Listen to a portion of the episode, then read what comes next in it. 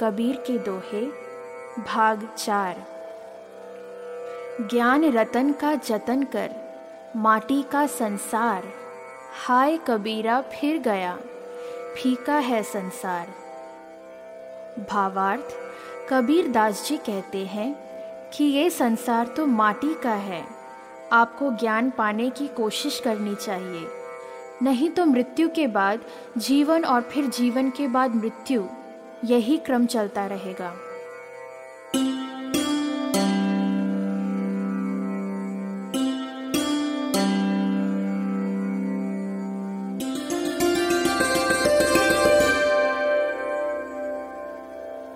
कुटिल वचन सबसे बुरा जा से होत न चार।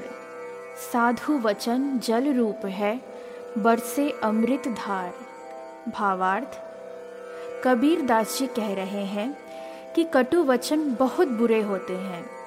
इस जगत में सबसे बुरे कठोर वचन हैं। ऐसे वचन किसी को भी नहीं बोलने चाहिए।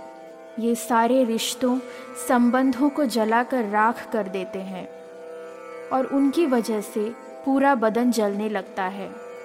जबकि सज्जन की मीठी वाणी जल के समान है, इसलिए ऐसी वाणी बोलने से ठंडक मिलती है। ऐसी ही वाणी बोलनी चाहिए।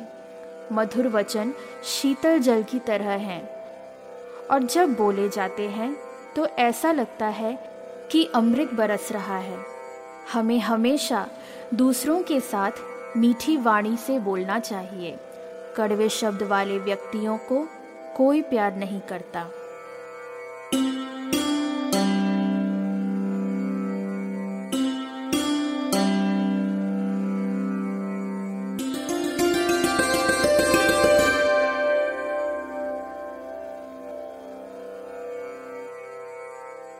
आए हैं तो जाएँगे। राजा रंक फकीर। एक सिंहासन चढ़ी चले, एक बंधे जंजीर। भावार्थ कबीर दास जी कह रहे हैं कि जो इस दुनिया में आया है, उसे एक दिन ज़रूर जाना है। चाहे राजा हो या फकीर, या एक बंदी गृह का एक साधारण आदमी हो, मरना अर्थात मृत्यु तो सभी के लिए समान है। चाहे वो राजा हो या फकीर हो, बस फ़र्क इतना है कि एक सिंहासन पर बैठे हुए जाता है और एक भिक्षाटन करते हुए, चाहे एक बंदी गृह में बंदी बने बने।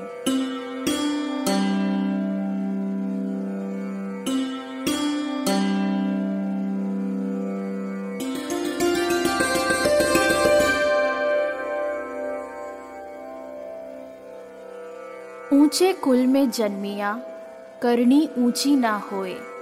सुवर्ण कलश सुरा भरा, साधु निंदा होए। भावार्थ कबीर दास जी कह रहे हैं कि ऊँचे कुल में जन्म तो ले लिया, लेकिन व्यक्ति का व्यवहार और उसके कर्म अच्छे ना हो तो वो उसी प्रकार निंदा का पात्र होता है जिस प्रकार शराब भरे सोने के कलश को सज्जन निंदनीय समझते हैं।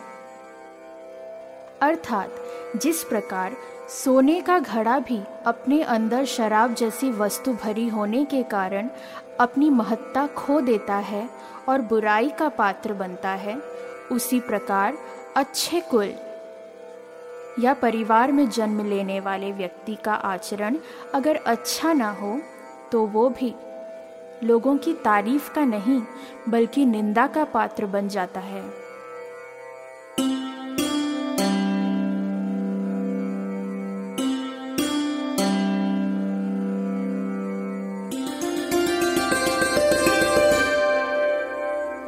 रात गवाई सोए के, दिवस गवाया खाए। हीरा जन्म अमूल सा, कोड़ी बदले जाए। अर्थात कबीर दास जी कहते हैं कि रात नींद में नष्ट कर दी, सोते रहे। दिन में भोजन से फुर्सत नहीं मिली। ये मनुष्य जन्म हीरे के समान बहुमूल्य था, जिसे तुमने व्यर्थ कर दिया। कुछ सार्थक किया नहीं तो जीवन का क्या मूल्य बचा? एक कौड़ी। अर्थात, आपको जो ये अनमोल जीवन मिला है, ये जीवन हीरे के समान अमूल्य है। जिसका महत्व समझना चाहिए। इसे यूँ ही बर्बाद नहीं करना चाहिए।